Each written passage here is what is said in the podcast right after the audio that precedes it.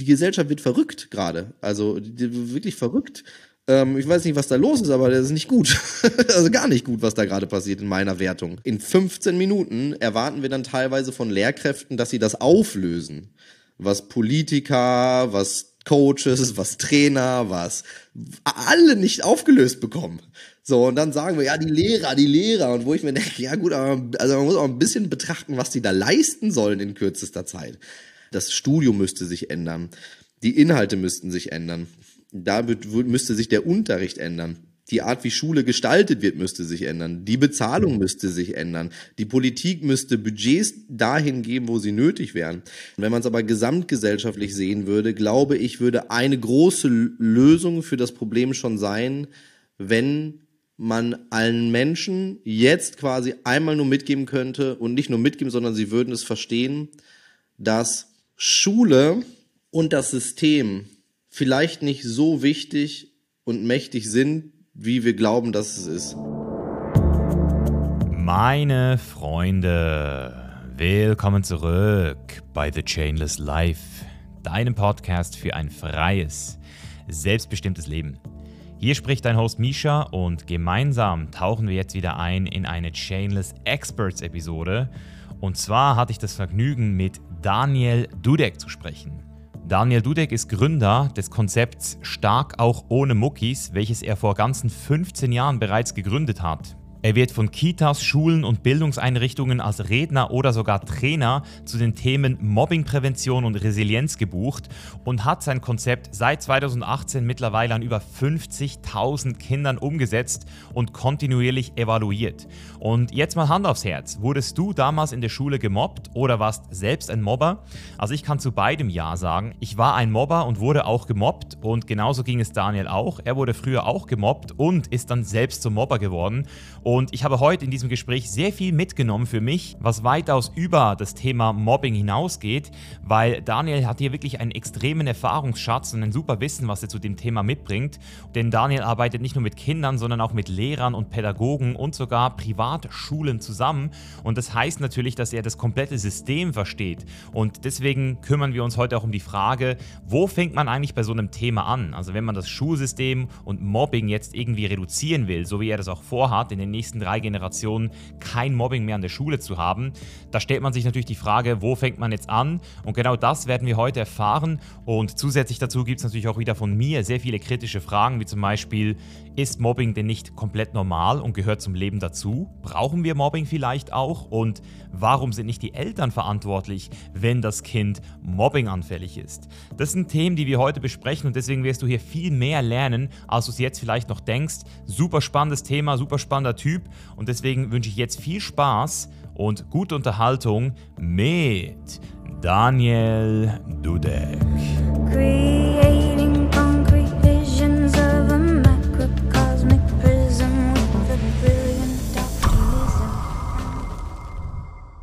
Mega schön, dass es jetzt auf dem dritten Versuch geklappt hat, Daniel. Yes. Ähm, und was ich auch schön finde, ist, dass ähm, ich hier mit dir dieses Gespräch führen kann, obwohl du ja auch dich für stark ohne Muckis einsetzt. Genau, richtig. Aber bin ich froh, bin ich froh, dass du meine Podcast-Anfrage angenommen hast. Voll. Sehr gerne. Wir haben ja gerade im Vorgespräch schon kurz gesprochen, dass ich dich ja auch noch aus äh, alten Zeiten quasi kenne. Ja. Ja, ja. Aber du gehst ja selbst, also du siehst ja auch ziemlich parat aus. Also du gehst ja sicher auch ins Gym, oder? Ja, ich trainiere ähm, regelmäßig und ähm, eigentlich mindestens zweimal die Woche. Ähm, viel im Bereich äh, Functional Training, Boxtraining, bin, komme so aus der Kampfsportecke. Ähm, wenig wirklich im, im, im Studio mit Gewichten, aber auch das zwischendurch, um äh, mal einen anderen Reiz zu setzen.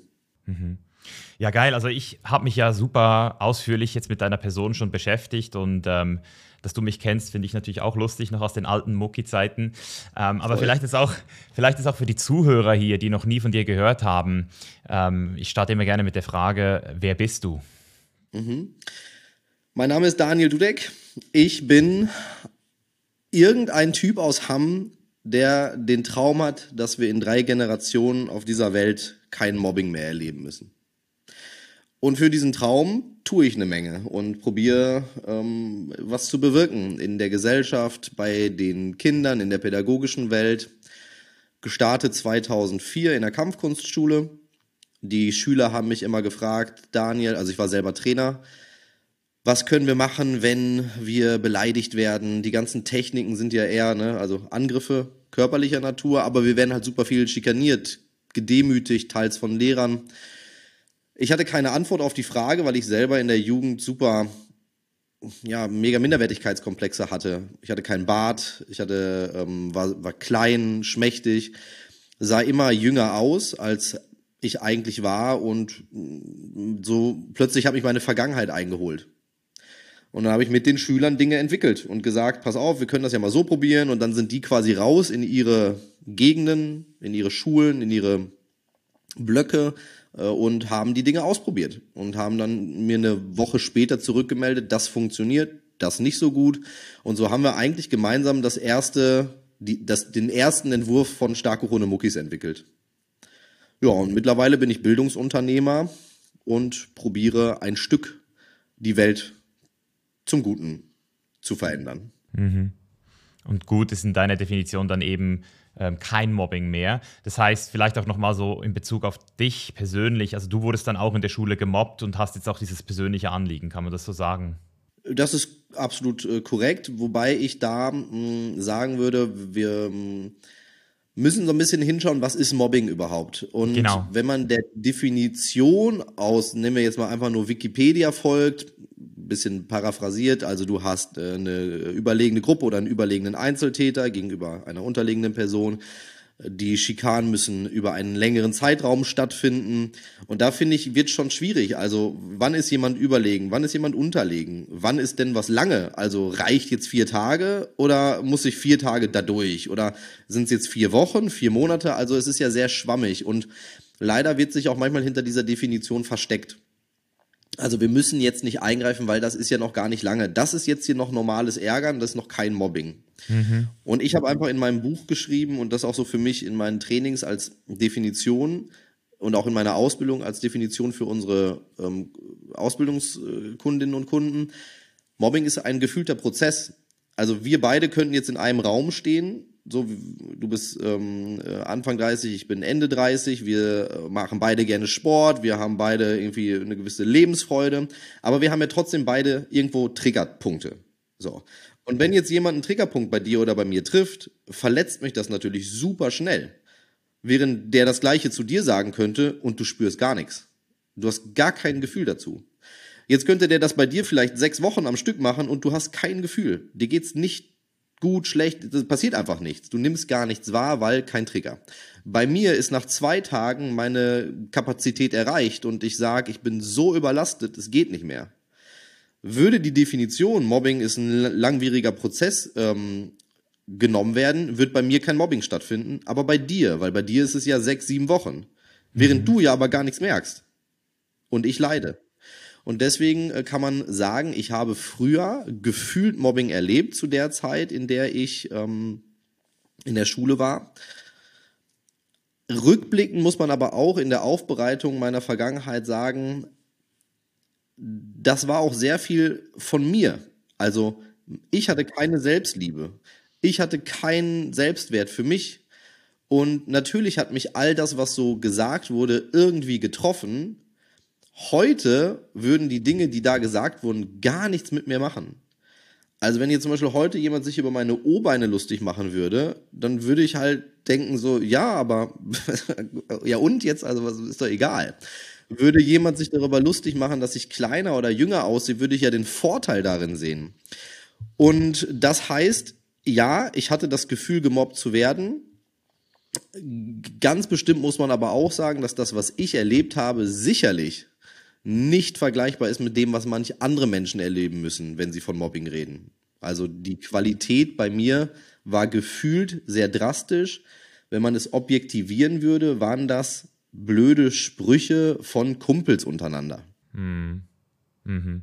Also ich glaube, du, glaub, du weißt, was ich meine, oder? Ja, also auf jeden Fall. Also ich kann sagen, ich wurde früher auch gemobbt. Ähm, meine Schwester sogar noch mehr. Meine, meine jüngere Schwester hat mir auch immer mal wieder erzählt, dass sie gemobbt wurde aufgrund ihrer äh, ihres Körpergewichts. Ähm, und das war auch sehr verletzend. Und ich kann aber trotzdem sagen, dass ich, obwohl ich sehr viel gemobbt wurde, ich auch, ähm, wenn ich jetzt vor allem retroperspektiv schaue, auch es irgendwie so wie eingeladen habe oder provoziert habe. Also ich habe selbst auch provoziert und ja. habe entsprechend dieses Mobbing dann einfach ähm, auch zurückgekriegt.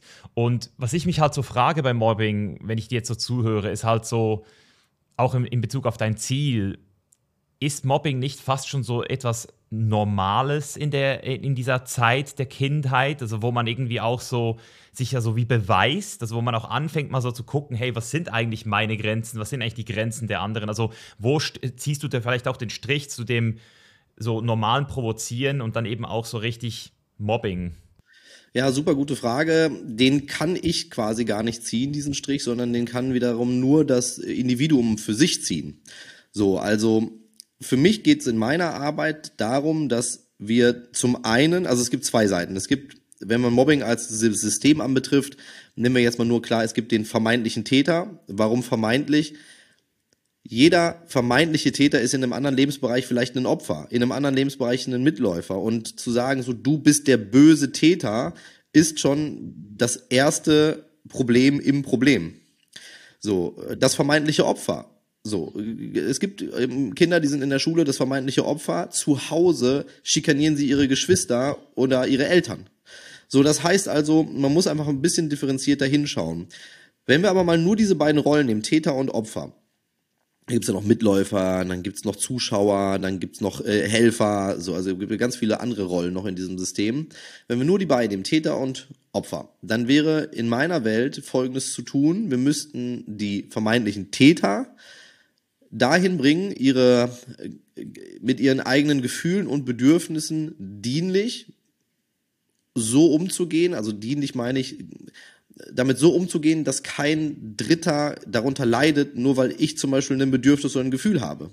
Also ich kann ja das also Bedürfnis. Dominanz, das Beispiel jetzt. Genau, also ich kann ja das Bedürfnis haben nach Dominanz, aber ich kann jetzt nicht jeden Menschen in meinem Umfeld unterordnen, nur weil ich mal gerade Bock darauf habe. Also ich kann das schon machen, aber ob das für eine Gesellschaft ähm, langfristig etwas ist, was uns zu mehr Frieden oder Erfüllung oder sowas bringt, sei jetzt vielleicht auch mal dahingestellt. Da könnte man stundenlang drüber philosophieren, ähm, weil da gibt es sicherlich auch noch andere Perspektiven drauf.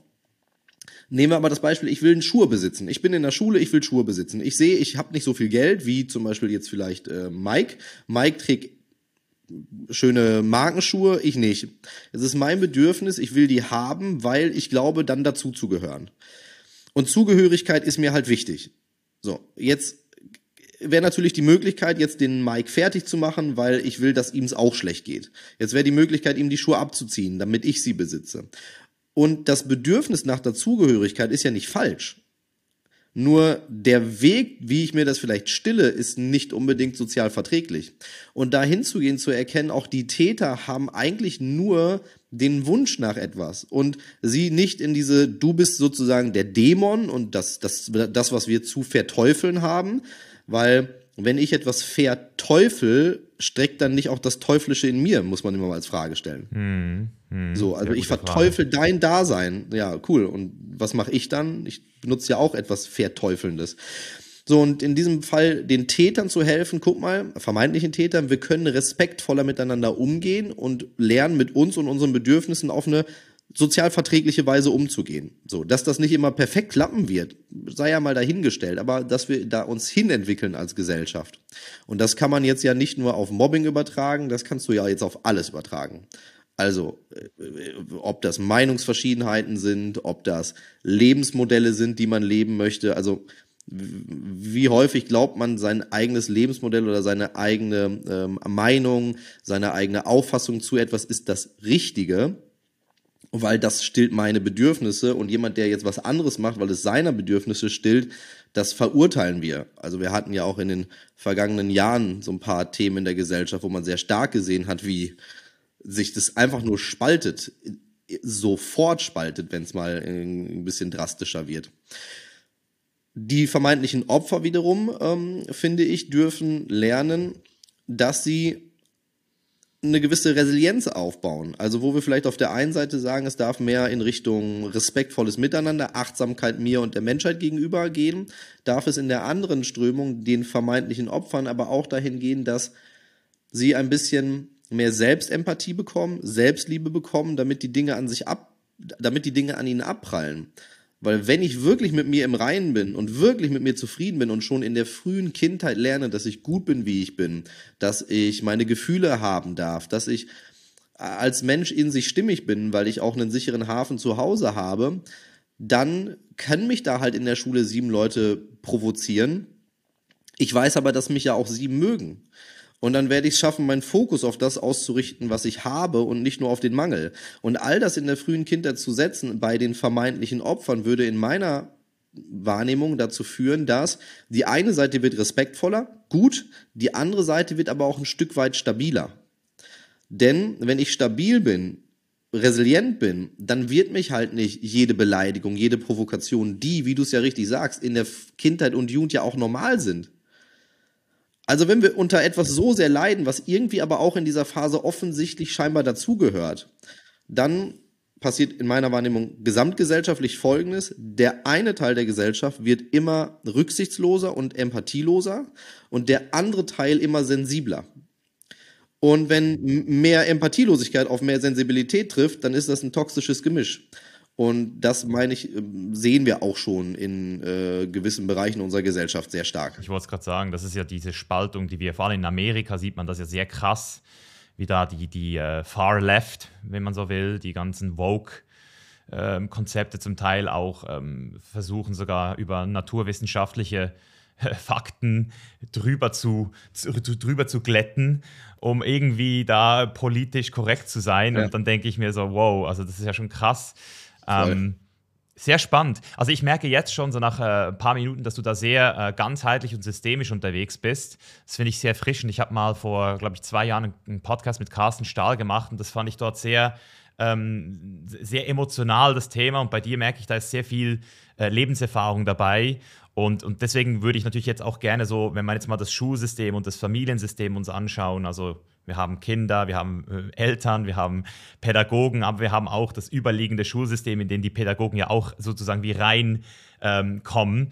Ähm, würde mich einfach interessieren, so welche Probleme, vor allem jetzt mal vielleicht bei der Pädagogik an deutschen Schulen, hast du so in den letzten 15 Jahren am häufigsten gesehen? Also wo überschneidet sich das Ganze? An sehr vielen Punkten.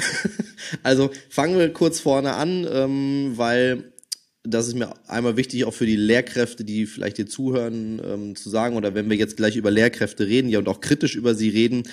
Grundsätzlich wollen, glaube ich, sehr, sehr viele von denen, die ins Studium einsteigen, etwas bewirken und wollen etwas machen und wollen wirklich lehren und diesen Auftrag von Bildung ernst nehmen.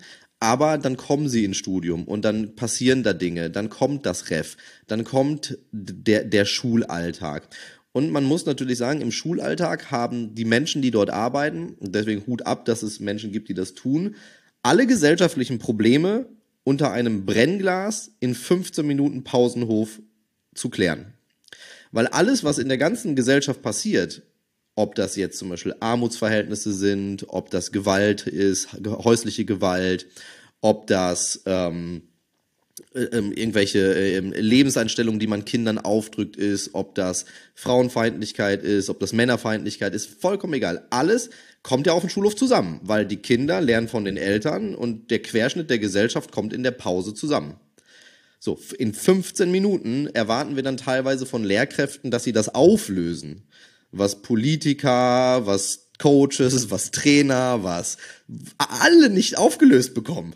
So, und dann sagen wir, ja, die Lehrer, die Lehrer. Und wo ich mir denke, ja gut, aber also man muss auch ein bisschen betrachten, was die da leisten sollen in kürzester Zeit. So, und deswegen einmal vorweggeschickt, wenn ich jetzt gleich natürlich das sehr kritisch betrachte, was ich tun werde, möchte ich aber auch sagen, dass ich verstehe, dass da manchen sicherlich irgendwann auch resignieren, weil sie einfach nicht mehr weiter wissen und dass ihnen manchmal auch die die Handlungskompetenz fehlt. Denn im Studium werden Dinge, die eigentlich gebraucht werden, ich habe nicht studiert, aber ich habe mit sehr vielen Lehrern äh, gearbeitet, intensiv in Ausbildung, in Fortbildung. Was mir von Lehrern zurückgespiegelt wird, wir haben sogar ein Programm entwickelt mit Lehrkräften für Lehrkräfte, ist, dass Dinge, die es bräuchte, um diese Themen aufzulösen, im Studium wenig bis gar nicht stattfinden. So, das heißt, da geht es um Bildung, da geht es um den Bildungsauftrag. Das ist ja auch der Auftrag der Lehrer. Nur Bildung fällt ja nur dann auf fruchtbaren Boden, wenn ich einen, einen, also ich brauche einen fruchtbaren Boden, dass die Samen keimen können. Und da sind ja teilweise Kinder, die, also die erleben zu Hause jeden Tag, dass ihre Mutter verprügelt wird. Kommen mit total den Themen in die Schule und dann will ich denen beibringen, was eins plus eins ist. Das ist einfach gar nicht deren Problem. What the fuck? Aber eins plus eins, Mann, meine Mutter wird jeden Tag verprügelt. Das ist mein Thema in meinem Leben. So, und da wird aber ja nicht aufgefangen. Dann sagen wir, das Jugendamt könnte doch eingreifen. Aber die ganzen Ämter, alles, das ganze System ist ja hart überlastet. Und wir wollen Bildung auf einen Boden werfen, der aber teilweise, nicht alle, aber teilweise natürlich super, ja, trocken ist, verlähmt ist, verklumpt ist. Und was es viel mehr bräuchte, meiner Meinung nach, wäre nicht nur zu sagen, wir haben hier einen Lehrauftrag, sondern wir haben wirklich einen, einen Erziehungsauftrag auch, was in einer Kita ja der Fall ist. So. Denn man muss das einfach sagen, ich zum Beispiel, ich weiß nicht, wie es bei dir war, ich bin in einem sehr behüteten Umfeld aufgewachsen. Und ich erlebe das auch manchmal so in, in der Welt, in der ich mich bewege. Das ist ja die pädagogische, also wir haben ja so eine Mischung aus Pädagogik und Coaching-Welt, in der ich mich bewege. Das ist ja so eine ganz eigene Subbranche, die wir da eröffnet haben mit unserem Ausbildungsinstitut. Wenn wir aber mal die Coaching-Welt uns anschauen, erlebe ich auch, je je weiter wir in der Persönlichkeitsentwicklung kommen, desto mehr verrücken wir manchmal von den Problemen der Menschen da draußen. Das heißt also, wenn ich mir darüber nachdenke, ähm, wie ich mein Journal mache und wie ich das am besten hinbekomme mit meiner Routine am Morgen, sitzen gleichzeitig in Berlin in der Platte sieben Kinder mit zwei Eltern und drei Cousins zusammen in einer Zwei-Zimmer-Wohnung. So, und die sind ja aber auch in den Schulen, die sind ja auch in diesem System und denen müssten wir ja auch irgendwie Hilfestellung geben. Und dafür müsste, und das wäre Punkt eins, das gesamte Ausbildungssystem, zumindest so wie ich das ähm, sehe, was Kita, was Schule, was ähm, Pädagogik anbetrifft, sich verändern. Und wir leben nun mal in einem, zumindest jetzt hier in, in äh, Westeuropa, in einem kapitalistischen Ländern, also hier, geht, hier braucht man Geld, um leben zu können. So. Und man braucht mittlerweile auch ganz eine Menge Geld, um leben zu können. So, das heißt, um meine Grundbedürfnisse zu stillen, meine Bedürfnisse nach Individualität zu stillen, brauche ich ja Geld. Jetzt komme ich aber in der pädagogischen Welt häufig nicht an Geld. So. Das bedeutet ja, ich habe vielleicht den Anspruch, was zu tun. Ich will was Gutes machen. Jetzt ist meine Ausbildung aber nicht so, dass sie mir gibt, was ich bräuchte, um all das auffangen zu können. Und gleichzeitig winkt aber auch woanders mehr Geld. Mhm. Und jetzt, das ist, das ist, das ist keine gute Mischung. Ich sage äh, ganz gerne mal, die Talente kommen so nicht. Denn jetzt gibt es manchmal so die Kritik dann an meinen Aussagen, ja, aber ist Geld denn alles? Nee, Geld ist nicht alles, das habe ich ja auch nicht behauptet, aber am Ende musst du hier auch deine Miete bezahlen, deine Kinder ernähren ja. und so weiter und so fort. Also, ähm, so, und wenn du die Wahl hast in einem Job, der dir weniger Stress macht und du kriegst 2700 netto und in einem anderen Job, wo du mega viel Stress hast, wo du merkst, deine Kompetenz reicht aber nicht für das, was du auffangen möchtest, bekommst du 1,9 netto. Ja. Ja, ja. ja. Wo gehst du hin? auch wenn er sehr kontrovers ist, aber Kanye West hat mal gesagt, uh, having money isn't everything, but not having it is. ja. ja. ja. Und, und das ist ja auch, oder für Lehrer ja dann auch gar nicht möglich, sich da wirklich äh, in dem Bereich weiterzubilden dann. Das ist ja auch so ein bisschen das Thema. Die Fortbildungsbudgets sind eigentlich bei, also es gibt deswegen, also nochmal, man muss das wieder ähm, so ein bisschen differenziert betrachten. Es gibt natürlich mittlerweile ganz viele Lehrkräfte, die das System von innen heraus verändern wollen. Wenn ich nur mal überlege, wir, vielleicht ganz kurz Kontext, sind ein Ausbildungsinstitut für, für Trainer, Coaches oder Berater. Also wir haben verschiedene Lehrgänge die aber am Ende mit Kindern arbeiten oder Pädagogen. Das heißt, wenn ich eine Trainerausbildung habe, ist das jetzt nicht eine B-Lizenz fürs, äh, fürs Gym, sondern dann ist das wirklich ein Resilienztraining für Kinder. Und äh, die Beraterausbildung ist nicht, ich mache Unternehmensberatung, sondern ich mache pädagogische Beratung. Ich gehe also in Schulen und probiere dann kulturellen Wandel zu kreieren. Und darin bilden wir Leute aus. Das ist also mein Job. Und wir haben auch super viele Lehrer, die bei uns die Ausbildung buchen und privat finanzieren weil sie sagen, aus dem System kann ich es nicht erwarten. Da habe ich irgendwie 120 Euro Fortbildungsbudget und wollen wir ehrlich sein, für 120 Euro Fortbildungsbudget, was kriegst du denn dafür? Eine, also ja, ja. was was soll ich mir da holen? Also äh, fürs Jahr. Und die Lehrkräfte und Lehrerinnen, die fangen jetzt auch an, von innen das zu verändern und sagen ganz klar, das, was hierbei zum Beispiel Starkhoren und Muckis vermittelt wird, das hatte ich im Studium nicht. Und das sind aber die Dinge, die ich bräuchte. Heißt also, wenn wir es systembedingt haben, die, das Studium müsste sich ändern, die Inhalte müssten sich ändern, da müsste sich der Unterricht ändern die Art, wie Schule gestaltet wird, müsste sich ändern. Die Bezahlung müsste sich ändern. Die Politik müsste Budgets dahin geben, wo sie nötig wären. Es müssten Privatprojekte finanziert werden, wie zum Beispiel auch unsere Dinge. Denn wir bilden nun mal Leute aus, die danach selbstständig sind. Und wenn du selbstständig bist und somit ja dem System zuarbeitest, ein Unternehmer nutzt Freelancer weil er sagt, für diese Sache brauche ich gerade niemanden einstellen. Aber es ist ja trotzdem ein Bedarf da, ich nutze den Freelancer. Dafür kriegt er Geld. Wenn Schulen und äh, Kitas, und das wird ja mehr, und die Politik sehen würde, dieses ich habe feste Budgets für freie Leute, würde das Problem schon schneller lösen, weil ich werde jetzt nicht von heute auf morgen super viele Leute in die Schulen ähm, äh, spielen übers Studium. Aber es gibt da ja Kinder- und Jugendcoaches, es gibt Trainerinnen und Trainer, es gibt Menschen, die haben Dinge gelernt, wie auch ja wir sie ausbilden. Und wenn da einfach mehr Budgets für frei gemacht werden würden und da nicht sozusagen mit einem spitzen Bleistift gearbeitet werden würde, würde auch schon, also wir haben Leute, die wollen was ändern, aber es gibt diese Budgetschraube. Dann gibt es auch Eltern, die sich engagieren und das privat finanzieren. Und es gibt auch super viele Einrichtungen, die das finanzieren. Also unseren Leuten, die bei uns ausgebildet wurden, die, denen geht's gut. Nur, es sind zu wenig. Viel zu wenig. Und je mehr kommen, desto mehr Budget muss auch da sein, um das aufzufangen. Boah, wir können also, ja, ja. Klassenstruktur, also runtergebrochen, es ist sehr viel im Argen. Ja. Also ich, ich stelle dir jetzt eine Frage, die ich auch schon ähm, Gerald Hüther gestellt habe. Ähm, nicht in Bezug auf das, was du jetzt gerade ansprichst, aber auch in Bezug aufs Schulsystem, ähm, weil ich habe nach dem Podcast für mich nochmal definitiv äh, eine Entscheidung getroffen, was, was Chainless Life betrifft und, und die Bildung, die ich anbiete. aber es ist ja auch nicht einfach zu beantworten. Aber wenn ich jetzt dir die Frage stelle, Daniel, wenn es jetzt eine Sache gäbe, also wirklich nur eine Sache, die wir jetzt tun könnten oder die, also die jeder für sich tun kann, die alles andere entweder einfacher oder überflüssig macht sogar. Also der größte Hebel, wo ist jetzt wirklich in deinen Augen der größte Hebel? Weil du hast gesagt, das ganze System, aber wo, wo würdest du jetzt den ersten Schritt machen? Ja, dann würde ich den ersten Schritt ähm, immer beim Individuum machen und nicht beim System. Genau. Und ähm, bei welchem Individuum? Also ich würde bei, in dem Fall wahrscheinlich bei den Eltern und den Pädagogen einsteigen, die, so wie wir es ja auch machen, die jetzt das Problem sehen und die jetzt, ähm, also die jetzt Problembewusstsein haben und Veränderungswille und denen einfach mehr Skills mitgeben, mehr äh, Fähigkeiten mitgeben, um von innen heraus eine Veränderung zu bewirken.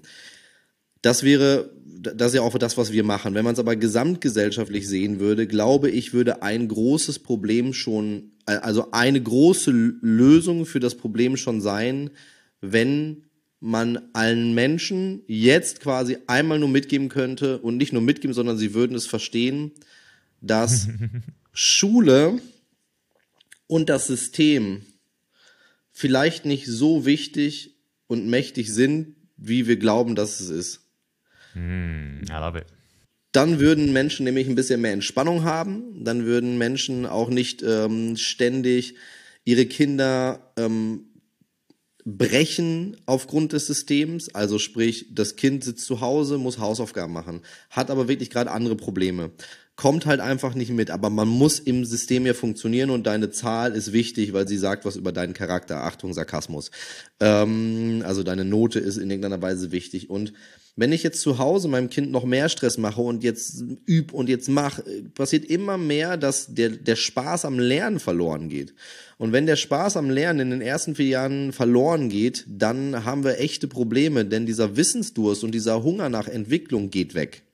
Und dann haben wir irgendwann eine äh, Bevölkerung, die zwar funktioniert, weil sie gesagt bekommt, was sie zu tun hat und es wird ja auch nicht großartig hinterfragt, weil ich eh keine Lust habe, mich damit zu beschäftigen, weil Lernen ist ja was Schlimmes. Und wenn ich jetzt instantly was machen könnte, dann würde ich sagen, entspannt euch mal alle. Also wir werden, ähm, wir werden auch klarkommen, wenn wir nicht äh, alle ähm, wie wilde diesen Zahlen hinterherrennen.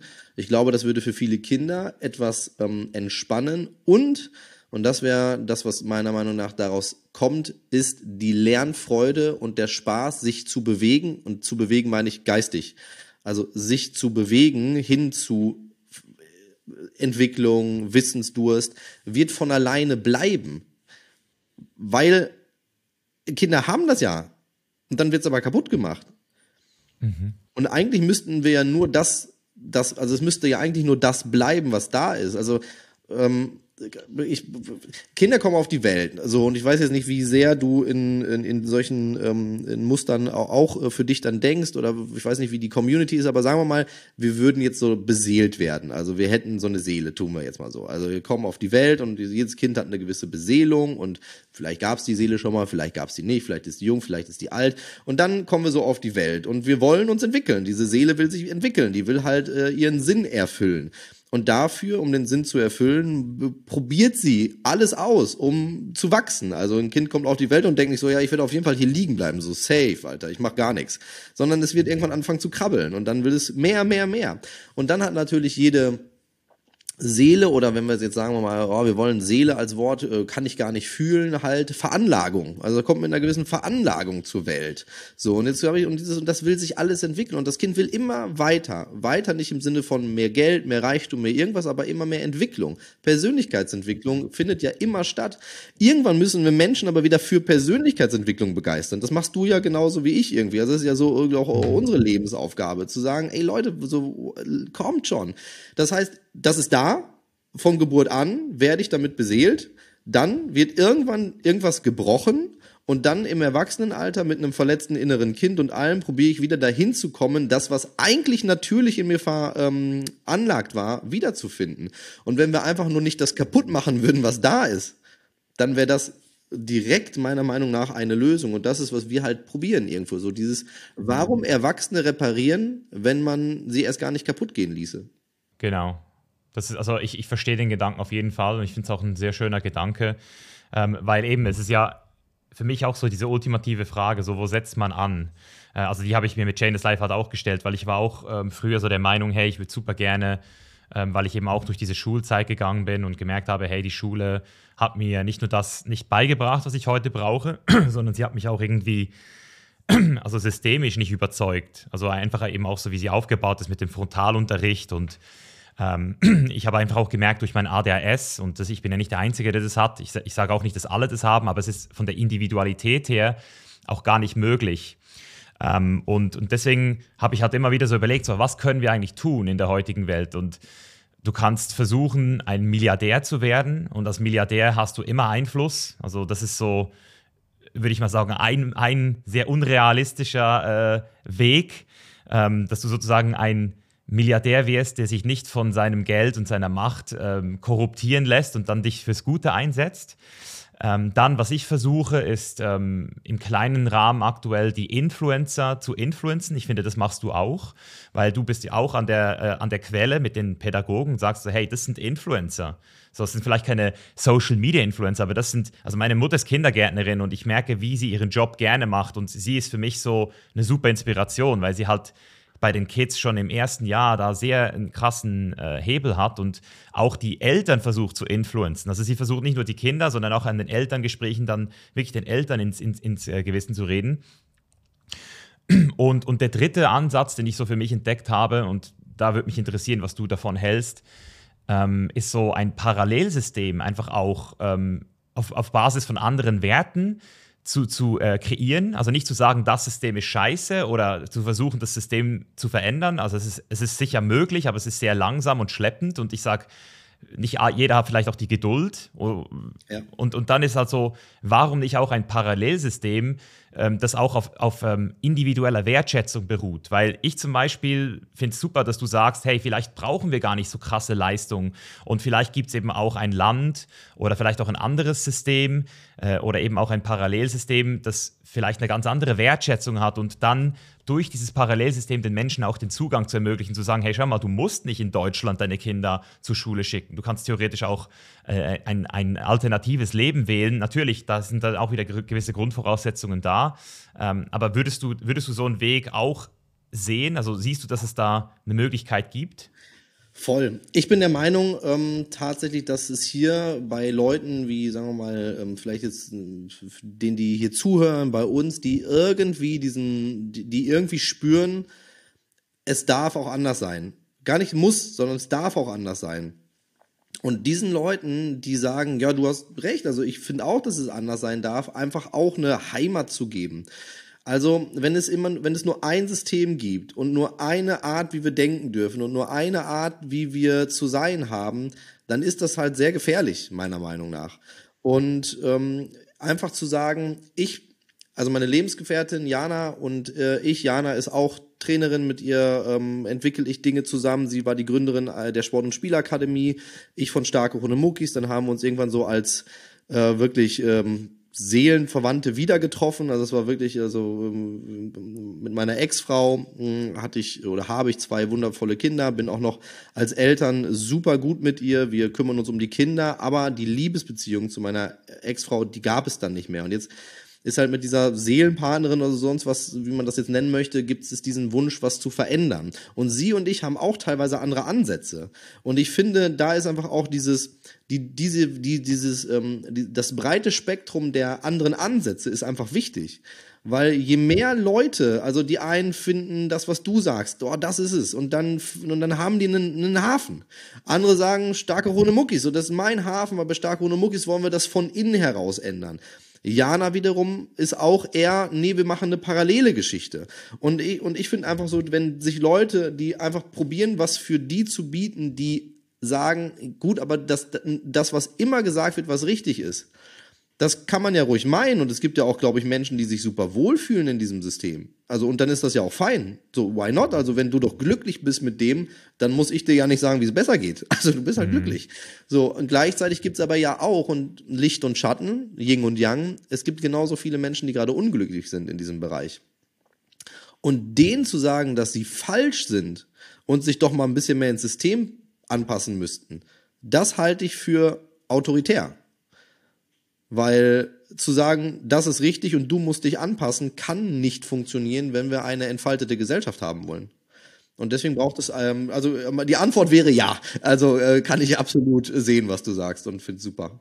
Ja, finde ich, finde ich, finde ich geil. Das ist nämlich genau dieser integrale Ansatz, zu sagen so, hey, es kann alles koexistieren und am Ende des Tages gehen wir ja schon den Weg. Ähm, was mich jetzt noch interessieren würde, vielleicht auch aus deiner eigenen ähm, Beobachtung, wo holst du dir Inspiration in Bezug auf ähm, ein besseres System oder eine bessere Lösung? Also wo in der Welt läuft es deutlich besser als bei uns in Deutschland? Kann man das so sagen?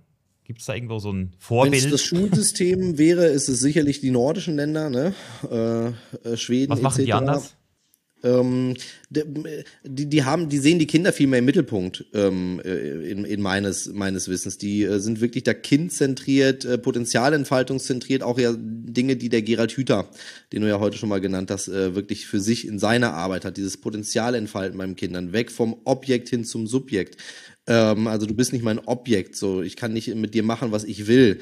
Ähm, und ich kann dich nicht formen, so wie ich glaube, dass du zu sein hast und dich irgendwo in, in irgendwas reinstecken. Das pa passiert da. Aber ich selber bin tatsächlich ähm, sehr, sagen wir es mal, hm, ich, ich lese fast gar nicht, ich gucke fast gar nichts und ähm, kriege sehr wenig mit, weil bei mir ist das so, das ist aber schon seit Kindheit und ich glaube, hier in dieser Community kann man das auch sagen, ohne dass das irgendwie komisch rüberkommt. Ähm, ich habe seit ich auf der Welt bin, ähm, den Ruf danach, etwas machen zu müssen. Und zwar eine, wenn man so möchte, eine, eine Quelle zu verteidigen.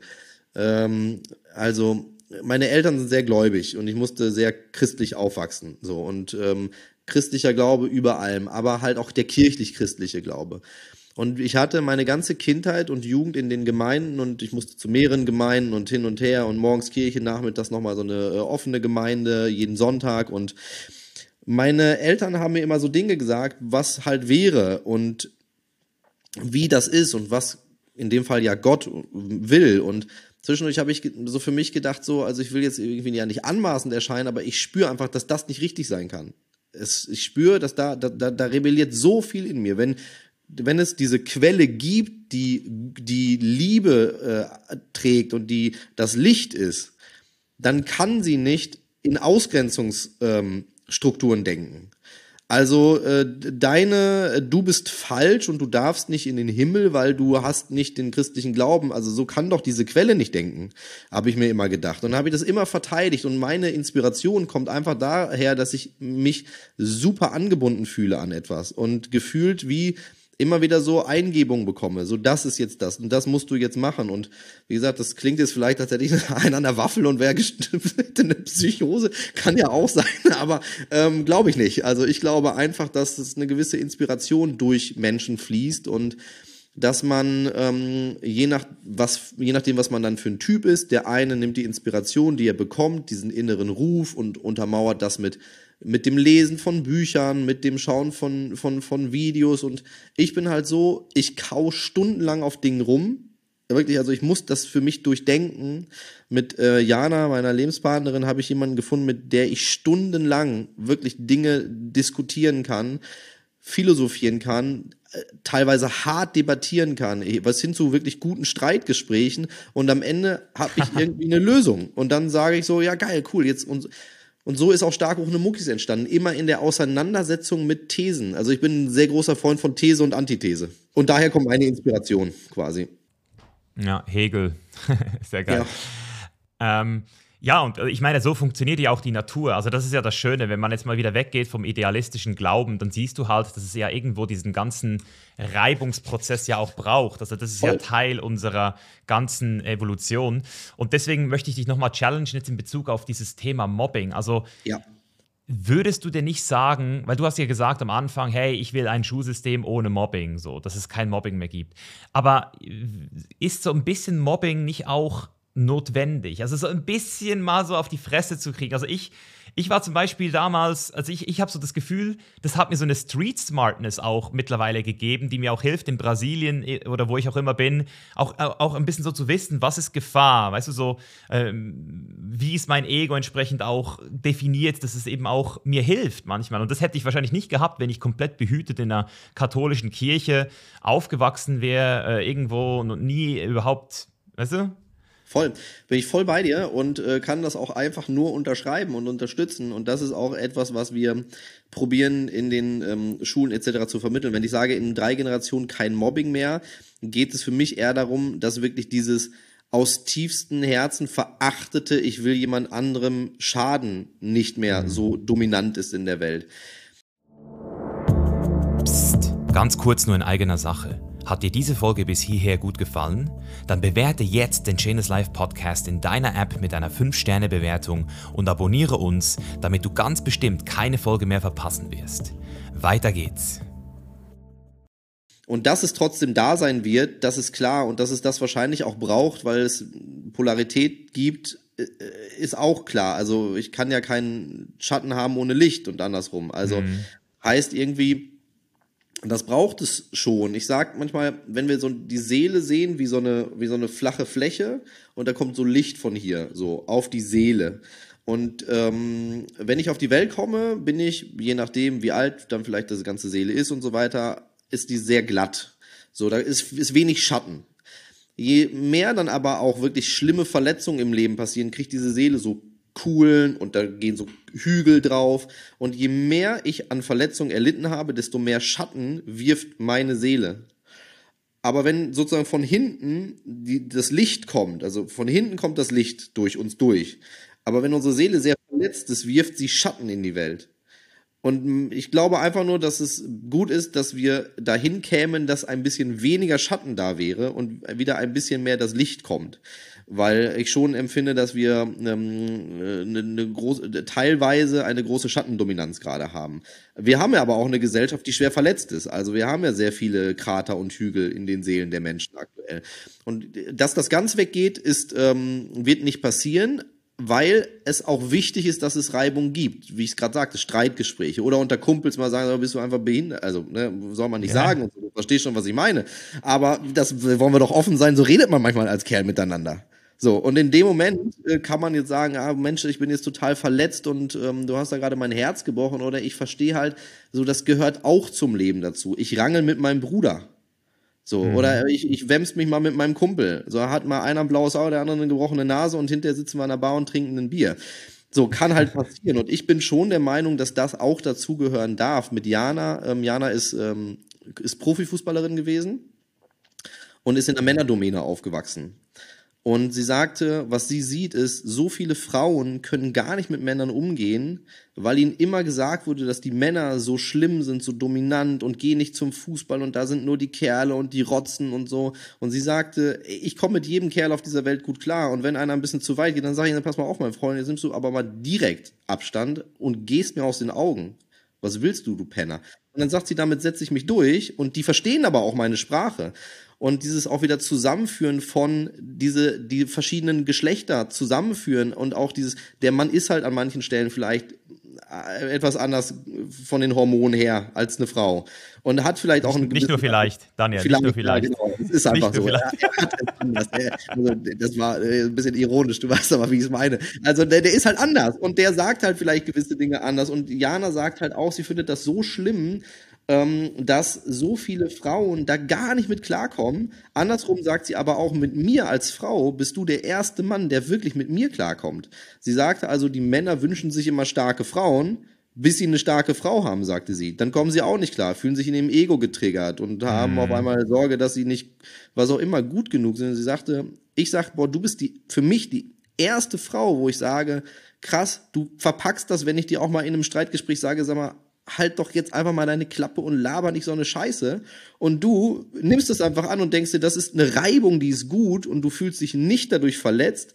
Und gleichzeitig äh, fühle ich mich aber nicht dadurch angegriffen, dass sie immer mehr Schein, Schein, Schein und ich wünsche mir, dass sie immer größer wird. Wenn sie mich irgendwann überholt in meinem Dasein, überholt ist ja auch nur eine Wertung, dann würde ich mich ja freuen. Und damit kommen aber beide Geschlechter gefühlt nicht klar, was aber daran liegt, dass genau das in der Kindheit teilweise als einen Angriff gewertet wird, wenn da provoziert wird. Mobbing ist ein gefühlter Prozess. Ich will nicht, dass Reibung, dass äh, Konfrontation, dass Streit, dass ähm, Konflikte aus der Welt verschwinden. Die, glaube ich, sind wichtig für Wachstum. Ja. Ich möchte nur, dass Menschen darunter nicht mehr leiden und kaputt gehen, sondern dass sie es als was Positives sehen. Weil würdest, würden wir beide als was Positives sehen, wenn mein Chef sich vielleicht mit mir auch mal streitet und sagt manchmal auf, Dudek, jetzt krieg dich mal in deinem Arbeitsbereich in den Griff und reiß dich zusammen. Und ich dann aber nicht nach Hause gehe und meiner Frau erzähle, boah, mein Chef fängt an, mich zu mobben, sondern sage so, okay, geil, Wachstum. Und ich fühle mich sogar positiv darin, weil wir uns jetzt entwickeln, dann hätte ich kein Mobbing mehr, aber weiterhin Konflikte. Das ist die Idee dahinter. Sehr guter Punkt, sehr guter Punkt. Ich finde diesen Satz, Mobbing ist ein gefühlter äh, Prozess, sagst du, glaube ich. Genau. Ich finde das, find das so spannend, weil ich, ich versuche mir jetzt das jetzt halt gerade vorzustellen, ähm, wenn ich jetzt ein Lehrer wäre oder ich bin Vater von zwei Kindern und die fangen an miteinander zu streiten oder eben ich bin jetzt in der Schule, ich bin so ein Lehrer und ich sehe da entsteht so eine Art Dynamik und ich beobachte die zuerst mal. Also das ist ja schon dort so fucking schwer. So, wann greife ich ein? Also, wann gehe ich jetzt da rein? Weil auf der einen Seite kann man sagen, so, hey, da gibt es vielleicht, also du kannst mir jetzt sagen, vielleicht wie du es machst oder wie du es den, den Lehrern beibringst. Wann mhm. greift man ein und wie? Weil ich habe zum Beispiel auch das Gefühl, was du am Anfang gesagt hast, dieses, ähm, es ist nicht nur so, was man sagt, sondern wie man es sagt. Also je nachdem, ob ich getriggert werde. Und was ich auch merke, Daniel, ist, es ist auch, wer es sagt. Es ist auch dieser Archetyp oder diese Archetypin. Also es gibt ja eine Frau, die kann mir ja sagen, hey Misha, jetzt hast du aber, jetzt hast du Bullshit gelabert und ich, ich sag so, okay, lustig, dass du das sagst, äh, erzähl mir mehr. Und vielleicht gibt es dann aber einen Archetyp, der irgendwas von meiner Mutter widerspiegelt. Ja. Und dann triggert sie mich total und ich so, hey, was geht denn bei dir eigentlich ab? So, weißt du so, das heißt, also mit deinem Verständnis, das du ja auch hast nach 15 Jahren in diesem Bereich und Pädagogik und, und Coaching, also wir sind da, glaube ich, sehr ähnlich. Ähm, wo wo setze ich jetzt da an als, als Beobachter? Also wie kann ich da den richtigen Zeitpunkt abschätzen? Also, wenn ich es jetzt wirklich als Eltern sehe oder als Lehrer, würde ich immer erstmal sagen, es ist ähm, grundsätzlich geht es auch um Führungsstärke. Das heißt, welche Leitplanken gibt es? Was setze ich schon als Eltern frühzeitig für Rahmenbedingungen? Also wie glaube ich, dass wir miteinander umgehen wollen in der Familie? Und das kann man die Kinder ja mit involvieren. Ab fünf, ab drei, vier Jahren kannst du die voll involvieren äh, in solche Geschichten, auch vorher schon auch in Schulen, dass es Leitplanken gibt und dass dann innerhalb dieser Leitplanken gibt es natürlich viel Freiraum und Spielraum. Also wir, ähm, und, und es gibt wenig Spielraum in Schulen für sowas. Hm, würde ich gerne gleich einmal eine Geschichte erzählen zum Thema Ringen. Vielleicht kannst du mich gleich einmal daran erinnern, falls ich das vergesse. Also Thema Ringen mhm. und Fußball. Ähm, dann kommen jetzt die Kinder quasi in, in dieser Schule zusammen und es gibt Leitplanken. Innerhalb dieser Leitplanken gibt es jetzt Freiräume. Zum Beispiel das Kind fängt an, sich, andere, zwei Kinder haben oft Streit. Dann würde ich mir im Vertrauen kurz beide Kinder holen und den einen fragen, sag, pass auf, wie sieht's aus? Kannst du mir sagen, wie es dir damit geht? Ja, mir geht's gut dabei. Okay, also kann ich mich darauf verlassen, dass wenn du mir sagst, mir geht's gut dabei, dass das so steht, weil dann werde ich das jetzt für mich erstmal beobachten. Ja, steht, cool, alles klar den anderen, hey, wie sieht's aus? Ich sehe gerade, da ist viele Diskussion und ihr habt oft Streitereien. Sag mir, wo du stehst. Wie fühlst du dich? Ja, finde ich irgendwie total nervig, belastet mich.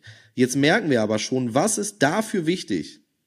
Die Schülerin, äh, Kinder und sonst Betreuungspersonen ähm, äh, quasi müssen uneingeschränktes Vertrauen in mich haben. Mhm. Weil ich öffne mich ja nicht vor jemanden, der mich ständig bewertet demütigt, verurteilt oder ungerecht behandelt. Und was passiert in Schulen? Häufig Ungleichbehandlung, Bewertung, Demütigung und Verurteilung. Und dann sagen Lehrer manchmal, ja, aber das, was sie da sagen, das funktioniert nicht. Ich sage, doch, das funktioniert. Aber dafür musst du als Persönlichkeit jetzt echt einen harten Sprung gehen. Denn solange wie du vor deiner Klasse stehst und den Schülern, wenn sie mal nicht so sind, wie du das gerne hättest, anfängst laut zu werden und zu sagen, was ist mit euch los? ich habe euch das jetzt schon 15 Mal gesagt. Ähm, euch, aus, wird, euch, aus euch wird nie was werden. So, dann muss ich ja nicht erwarten, dass in der Pause dieser Schüler Vertrauen zu mir hat und sich öffnet. Mhm. So. Was nicht heißt, dass ich nicht auch mal eine Ansage machen kann. Das ist super dezidiert zu betrachten. Aber so, jetzt hat der Schüler Vertrauen. Wir tun so in dieser Welt, der Schüler hat jetzt Vertrauen. Jetzt kann der sagen, mir geht's nicht gut. Alles klar. Was brauchst du denn, damit es dir besser geht? Ja, der soll aufhören, mich zu ähm, ärgern. Jonas, ich muss dir eine Sache sagen, willkommen im Leben, das wird so nicht passieren. Und ich kann jetzt auch zu dem Sven gehen und sagen, ärger den Jonas nicht mehr. Aber ich werde nicht immer da sein und irgendwann im Leben musst du klarkommen mit Menschen, die vielleicht auch mal ein bisschen stressig sind. Lass uns bitte zwei, drei Ideen erarbeiten, wie du mit der Situation umgehen kannst, ohne dass ich sie sofort unterbinden muss. Und jetzt würde ich probieren, eben halt genau das zu machen. Also nicht sofort einen Deckel draufsetzen und zu sagen, also hier gibt's jetzt keinen Streit und ihr vertragt euch jetzt. Und jetzt gebt euch die Hand und sagt Entschuldigung. Sondern so, ja, wow, willkommen im Leben. So, also das ist halt nun mal so, genau wie du sagtest. Yin und Yang, Licht und Schatten, Reibung, Wärme und Entspannung, Anspannung, alles folgt immer aufeinander. Und ähm, hier würde ich jetzt dem einen Kind probieren, Strategien mitzugeben. Wenn ich dann merke, und das ist jetzt natürlich ein Prozess, den muss ich ein bisschen begleiten, es wird nicht besser, der eine kommt gar nicht damit zurecht, der andere findet aber vielleicht sogar jetzt Vergnügen weiterzumachen. Also es ist kein, wir streiten, weil wir auch ein bisschen Streit mögen, sondern es wird hin wirklich zu einer Art Machtmissbrauch dann würde ich mit dem wiederum reden und sagen, so, pass auf, ich habe das jetzt beobachtet, ich habe das Gefühl, du missbrauchst da gerade eine gewisse dominante Macht. Äh, muss ich eingreifen. So, wir haben Leitplanken. Es wird zum Beispiel Macht nicht missbraucht. Das könnte ja eine Leitplanke sein. Und dann wird da wieder gearbeitet. Und manchmal kommt von Lehrern dann, das dauert ja aber voll und die Zeit habe ich nicht. Ich sage immer, verstehe ich, würde ich sogar mitgehen. Aber stell dir vor, ich würde dir eine Aktie verkaufen, die Aktie kostet 5000 Euro und ich garantiere dir, dass in fünf Jahren 100.000 Euro rauskommen. Unfassbare Rendite. Also würdest du 5000 Euro investieren? Dann sagen die ja. Dann sage ich, und genauso ist das die Zeit, die du jetzt in deine Klasse investierst. Mehr. Jetzt machst du mehr. Du musst, du verlierst jetzt etwas. Aber du bekommst in fünf Jahren eine völlig andere Kultur in deiner Schule. Ich glaube, das ist einer der springendsten Punkte überhaupt, dieses Thema in sich selbst zu investieren, auch einen Schritt zurück zu machen, ob das jetzt heißt, ein bisschen Geld auszugeben oder ein bisschen Zeit einzubüßen, wenn man so will. Voll. Um, um, dann, um dann einfach auch wieder drei, vier Schritte voraus zu sein. Und, und dort ist es ja auch schon wieder spannend, ähm, dadurch, dass die Bildung in den ersten neun Jahren, zumindest in Deutschland, ja kostenlos ist, wenn man so will, ähm, beziehungsweise gratis, nicht kostenlos, man hat ja immer noch Zeit. Aber ich habe das Gefühl, dadurch entsteht auch ein Wertschöpfungsproblem und ein, äh, sorry, ein Wertschätzungsproblem, oder? Das ist ja schon wieder hier. Wir haben gar nicht verstanden, dass, also ich, ich merke das immer wieder auch bei meinen Kunden, äh, wenn die dann sich überlegen, so, hey, welche Weiterbildung könnte ich jetzt machen? Und dann haben sie so ein bisschen Angst, so, ah, aber dann bin ich dann wieder in der Schule für drei Jahre oder für zwei Jahre. Ich so, hey, private Ausbildungen, Mentorings, Coachings, vergleicht das bitte nicht mit der Schule, weil äh, das ist ja das Ding, oder? Es ist ein ganz anderer, weil, weil du, du liebst das, was du machst. Und, und viele Lehrer sind ja auch gar nicht mal so happy manchmal. Also die, die folgen ja dann auch nur den Befehlen und, und haben dann gar nicht die Möglichkeit, diese Leitplanken in ihrem eigenen Klassenraum groß zu definieren, weil vielleicht sie selbst beschnitten sind in ihren eigenen äh, Fähigkeiten. Also es ist echt hart. ist echt hart, ja. Eine Lösung, und ähm, das ist diese Ring- und Fußballgeschichte, ähm, ist aber auch, dass man Kindern einfach Raum für das gibt. Also, wir haben, ähm, Jana und ich, eine, eine, eine Schule, die wir aktuell begleiten. Diese Schule macht aber nicht eine Fortbildung, sondern die wollten wirklich einen kulturellen Wandel haben. Das bedeutet, wir sind dort schon fast wie so Unternehmensberater in dieser Schule, arbeiten mit den Lehrern, arbeiten mit den Schülern. Und hier geht es auch darum, ganz oft den Spiegel vorzubehalten, über Umwege zu einem Punkt zu kommen, was einfach eine sehr reibungsvolle Aufgabe mit dem Lehrerkollegium ist. Also das ist jetzt nicht so, dass die immer sagen, boah, schön, da kommen wieder Jana und Daniel, sondern da passiert halt wirklich Reibung für Veränderungen. Und uns wurde gesagt, die Schüler in dieser Schule haben kein Interesse an Bewegung.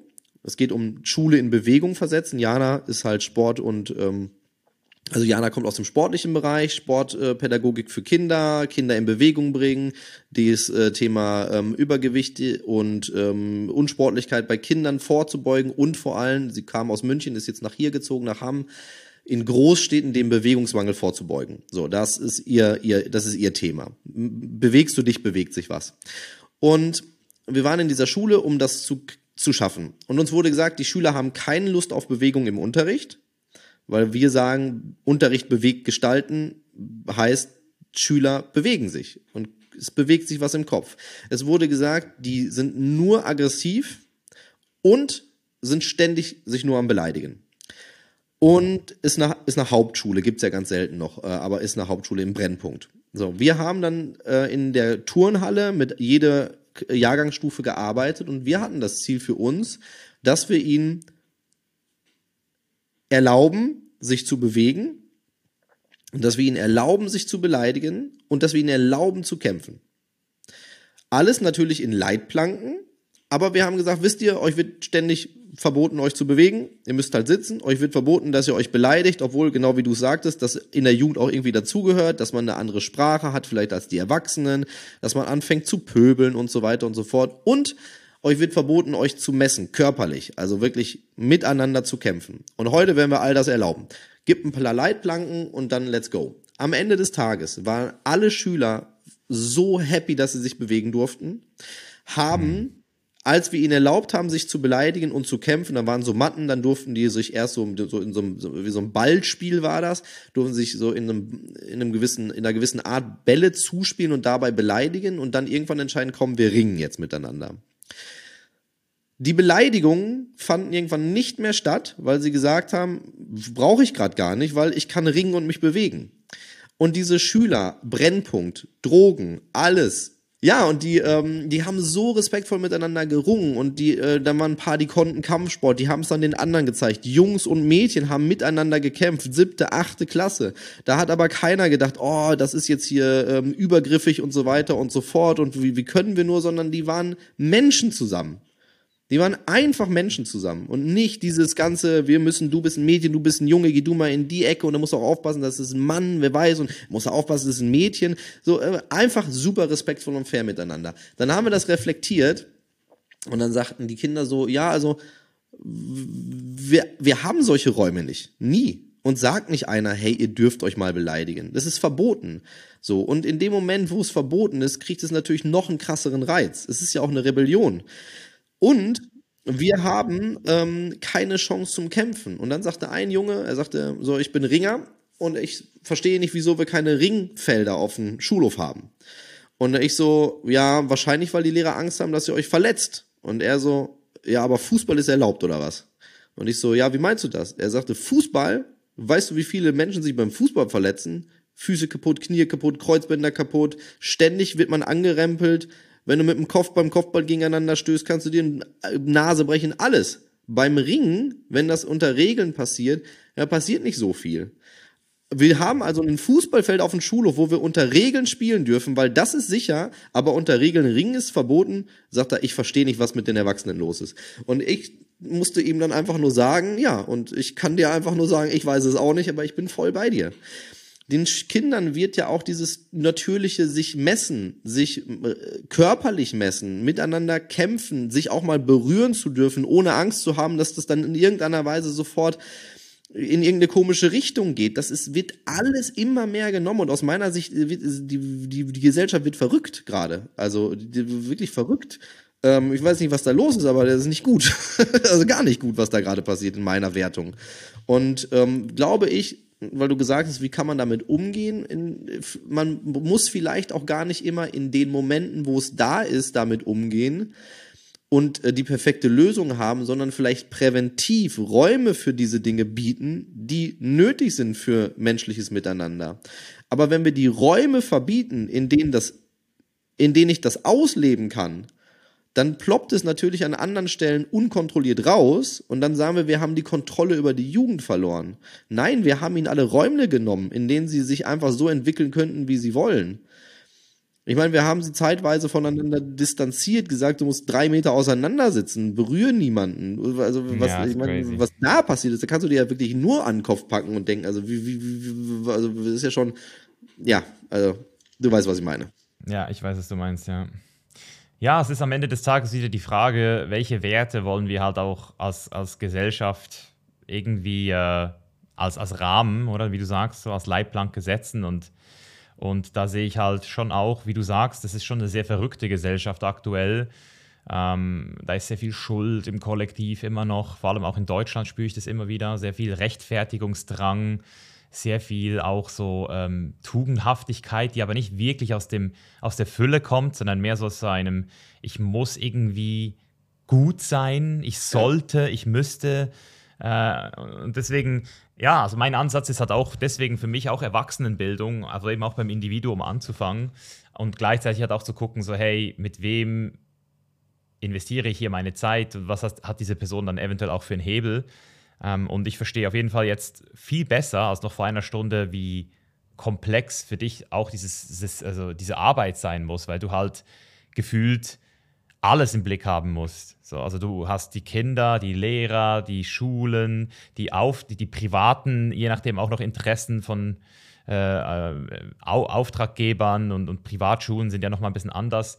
Äh, und gleichzeitig auch so auch dein eigenes Interesse. Du willst wahrscheinlich möglichst vielen Leuten helfen, aber musst halt auch gucken, dass es halt auch unternehmerisch Sinn macht. Ähm, dass halt auch deine ähm, Kurse besser werden. Das heißt, dass du so selbst auch wieder äh, deine Zeit äh, reinkriegst. Äh, sehr spannend, sehr spannend dir zuzuhören. Ähm, deine Vision vielleicht doch mal, visualisier die noch mal ein bisschen weiter für mich. Also wenn jetzt die Leute zugehört haben, äh, drei Generationen, also was, was wird dann sonst noch so anders sein? Also wie kann ich mir diese Welt vorstellen?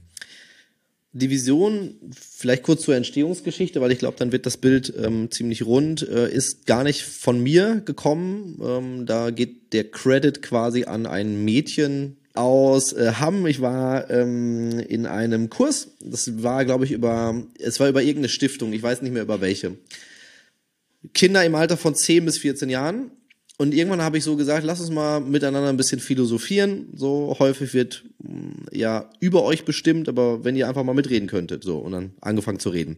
Habe ich gefragt, was wäre denn, wenn zum Beispiel wir Erwachsenen wirklich Respekt vor euch hätten? Also, was wäre, wenn wir richtig Respekt hätten? Also auch untereinander. Dann zeigte einer auf und sagte, ja, also für mich ist wichtig, äh, für, für, für mich würde das bedeuten, dass dann viele Arbeitslose da sind. Und ich so, wie, wie, hä? Wie meinst du das? Sagte er, ja, dann braucht es ja keine Richter mehr, keine Polizisten mehr. Ich so, ah, mega spannend. Ein paar andere haben dann äh, was rein äh, gesagt und dann na, irgendwann das Mädchen, ich denke zwölf war sie gewesen, sagte, ja, also wenn Erwachsene wirklich so Respekt hätten, so Respekt ist, ich sag's jetzt ein bisschen in meinen Worten, Sinn ist aber derselbe. Wenn Erwachsene wirklich Respekt hätten, dann würden wir ja sehen, wie das geht. Und dann wären wir älter und können das. Dann würden wir Kinder kriegen und die Kinder, die würden ganz viele Erwachsene sehen, die super gut miteinander umgehen und dann würden die wissen, wie das geht. Und dann würden die irgendwann wieder Kinder bekommen und diese Kinder würden gar nicht mehr wissen, wie es anders geht. Also sprich, die vergessen es, die vergessen Generation es, ja. ist genau. Und das sagt eine Zwölfjährige.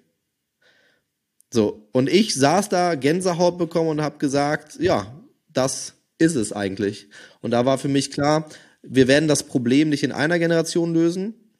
Wir werden das Problem sicherlich auch nicht in zwei Generationen lösen, aber in drei ist eine realistische Chance da, dass es anders sein kann. Und ähm, dann habe ich für mich gesagt, cool, also dann will ich jetzt gar nicht mehr irgendwie da draußen erzählen, so wir werden Mobbing jetzt lösen und hier ist das Programm gegen Mobbing, was deine Probleme für immer löst, sondern ich sage ganz klar, hier bei Stark ohne Muckis geht es um eine größere Vision. Natürlich hilft das jetzt auch schon hier dem Individuum, aber eigentlich ist die Sache äh, so, dass ich äh, quasi weiß, das, was ich eigentlich will, werde ich eigentlich gar nicht mehr erleben können. Und ähm, das ist aber auch okay so, weil ich denke immer, es macht Sinn, der zukünftigen Generation irgendwas zu hinterlassen. Und dann gibt's die einen, die kämpfen für diese Sache, die anderen, die kämpfen für diese Sache. Und ich denke mir halt einfach, und ich habe mich halt diesem Thema verschrieben und gesagt, wenn wir es irgendwie schaffen, dass wir Erwachsene und die Kinder jetzt anders miteinander umgehen, wird die nächste Generation schon ein anderes Fundament bekommen und die nächste Generation wieder. Und dann, ja. wie glaube ich, wenn wir hinkämen zu einer Gesellschaft, die weil am Ende geht's um Achtsamkeit und Selbstliebe. Mobbing ist das Symptom und der Dämon, der so in der Zimmerecke schwebt, wo wir immer denken, oh, Mobbing und oh. Aber die Lösung wäre eigentlich dann Selbstliebe und Achtsamkeit. Und wenn wir sagen Licht und Schatten, wäre Schatten das Mobbing und das Licht wäre Selbstliebe und äh, Achtsamkeit. Und würden wir in drei Generationen sehr viele Menschen haben, die von Natur aus in Selbstliebe und Achtsamkeit sind, dann hätten wir eine andere Frequenz rein energetisch auf der Welt und wenn die Frequenz hoch genug wäre, würden sich allgemein Dinge wandeln. Und dann ist der Wandel auch unaufhaltsam. Nur wir sind noch zu wenige, die diese Frequenz haben. Und da genau. müssen wir hinkommen. Und das ist die Idee dahinter. Ja, me mega schön. Einfach auch das Vorleben, oder? Weil, weil Kinder, die sind nicht immer wirklich so erfolgreich, das zu tun, was du ihnen sagst und auf dich zu hören, aber sie sind sehr erfolgreich darin, das zu werden, was du bereits bist. Und das ist Voll. halt so, wenn du das einmal verstanden hast. Es gibt dieses eine Zitat, man kann Kindern eh nichts beibringen, sie machen einem alles nach. I love it. I love it. Sehr geil. Ähm, ja, also ich bin, ich bin ultra happy, war sehr spannend, dir zuzuhören Voll. und, und äh, ich, ich merke, du hast da auf jeden Fall super Passion. Äh, vielleicht noch so eine letzte kleine Off-Topic-Frage zum Schluss, äh, die, ich, die ich manchmal super spannend finde. Ähm, Daniel, was machst du zum Spaß also absolut ausnahms ausnahmslos nur, weil du weil es geil findest, was andere als absolute Zeitverschwendung halten würden. Also das, was ich sehr gerne mache, ist halt so eine Sache, die macht man gerne mit so einer Partnerin. Aber das ist ja nicht Zeitverschwendung. Und ich wollte gerade sagen, aber das ist halt einfach keine Zeitverschwendung, sondern das ist ja quasi die schönste Sache der Welt, die einen einfach in absolute Liebe und äh, gute Stimmung bringt. Und da passieren so viele Dinge, meiner Meinung nach, die einen ähm, Erkenntnisse bringen. Also das ist einfach, äh, wenn man das Thema, das ist ja wieder ein Thema an sich, auch das mal aufbearbeitet in der Gesellschaft, was Sexualität eigentlich ist und wie verschoben wir in diesem Bereich auch sind. Mm, boah, aber wenn ich ähm, jetzt sagen würde, was, ich, was, was wirklich sinnlos ist, boah, warte mal, lass mich mal kurz überlegen. Ähm, ich weiß nicht, ob das andere denken würden. Was ich echt gerne mache, ist ähm, mein Garten. Also sprich, so wirklich hier so die Pflanzen machen und äh, mich darum kümmern, dass das alles blühen kann und so weiter und so fort. Und da würden vielleicht manche Menschen sagen, hör mal, du bist Unternehmer, du musst einen Gärtner haben. So, das kannst du doch nicht ernsthaft machen. Das sind vier Stunden da. Und dann denke ich mir so, nee, das ist absolut geil. Ich mach, ich lass mich meinen Garten machen. Geil. Also das wäre ja. irgendwie sowas wahrscheinlich. Feierig, feierig. Geil. Dank, danke Daniel für das, äh, für das Gespräch. Sehr gerne. Warst. Danke dir. Hat Spaß gemacht. Hey, bevor du jetzt zurück in deinen Alltag verschwindest, tu mir bitte einen Gefallen und schenke mir 30 Sekunden deiner wertvollen Zeit. Hat dir diese Folge gefallen, dann bitte ich dich um deinen Support. Bewerte den Podcast mit 5 Sternen auf Spotify oder Apple und folge The Chain is Life in deiner App. Teile diese Folge außerdem mit einer Person, die davon profitieren würde. Und wenn du mehr über unsere Arbeit bei The Chain is Life wissen willst und auch mehr über mein Mentoring erfahren möchtest, checke gerne die Links in der Beschreibung. Denn wenn du dir wirklich ein geiles und freies Leben kreieren möchtest, das du selbst bestimmen kannst, gehört mehr dazu, als sich diesen Podcast hier anzuhören und Motivationsvideos auf YouTube anzuschauen. Also mach jetzt den ersten Schritt und komm in die Umsetzung. Klicke jetzt auf den Link zum Mentoring und vereinbare ein kostenloses Kennenlerngespräch mit uns. Bis nächste Woche, dein Mischa. Peace